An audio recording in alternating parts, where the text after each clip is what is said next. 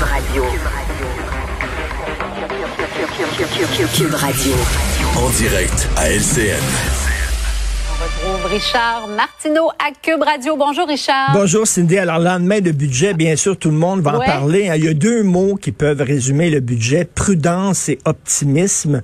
Prudence, hein, on s'est dit là, habituellement la loi nous oblige à atteindre l'équilibre budgétaire en cinq ans.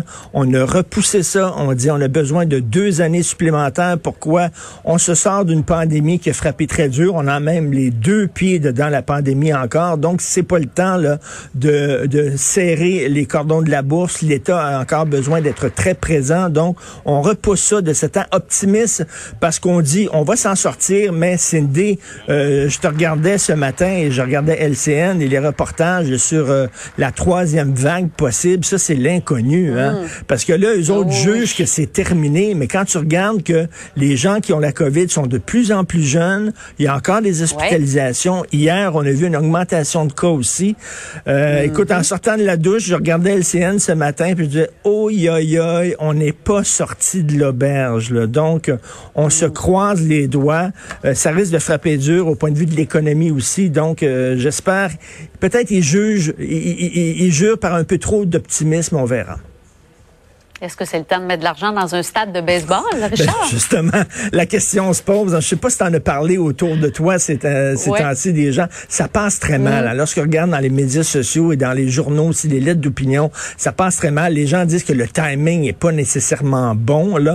Les Non. gens sont un peu tannés aussi des milliardaires qui demandent toujours l'aide de l'État. On sait comment ça fonctionne. S'ils se plantent, c'est toute la société au grand complet qui va casquer, qui va payer. Si ça fonctionne, ce sont ces entrepreneurs-là qui vont s'en mettre plein les poches.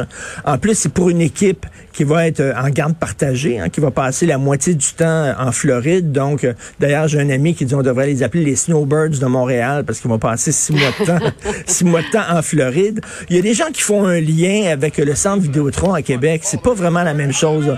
Euh, à Québec, le Colisée est en train de tomber en morceaux. Ils avaient besoin d'un amphithéâtre pour, oui, peut-être une équipe de hockey, mais aussi vrai. des événements culturels, des shows, etc. Ici, les amphithéâtres, on en a.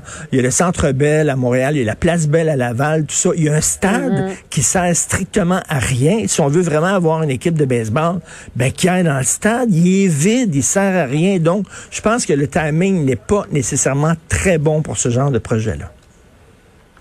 Le fédéral est pas capable de vérifier le respect euh, des quarantaines des voyageurs. Incroyable, un texte du devoir qu'elle est vraiment la mâchoire nous tombe en lisant ça. Euh, on pensait, vous savez, en Nouvelle-Zélande, on en parle souvent la Nouvelle-Zélande, tu débarques de l'aéroport, tu descends de l'avion, tu es tout de suite pris en charge, on t'envoie à l'hôtel, c'est presque militaire.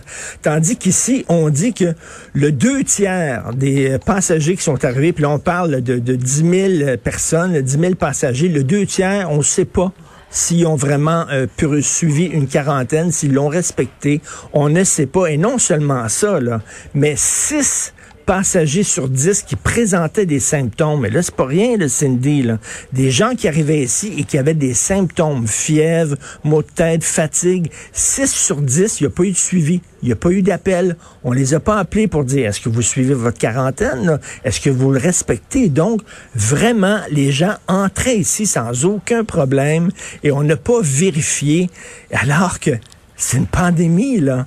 Il y a des gens qui tombaient malades. Alors, ces gens-là, est-ce qu'ils ont respecté leur quarantaine ou pas? Pff, On le sait pas. Ils ont peut-être contaminé plein de gens.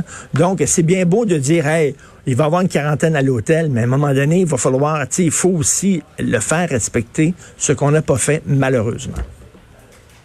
Richard, bonne émission, bon week-end. Bon week-end, on se croise les doigts pour la troisième vague. Merci, bon week-end. Ouais, effectivement.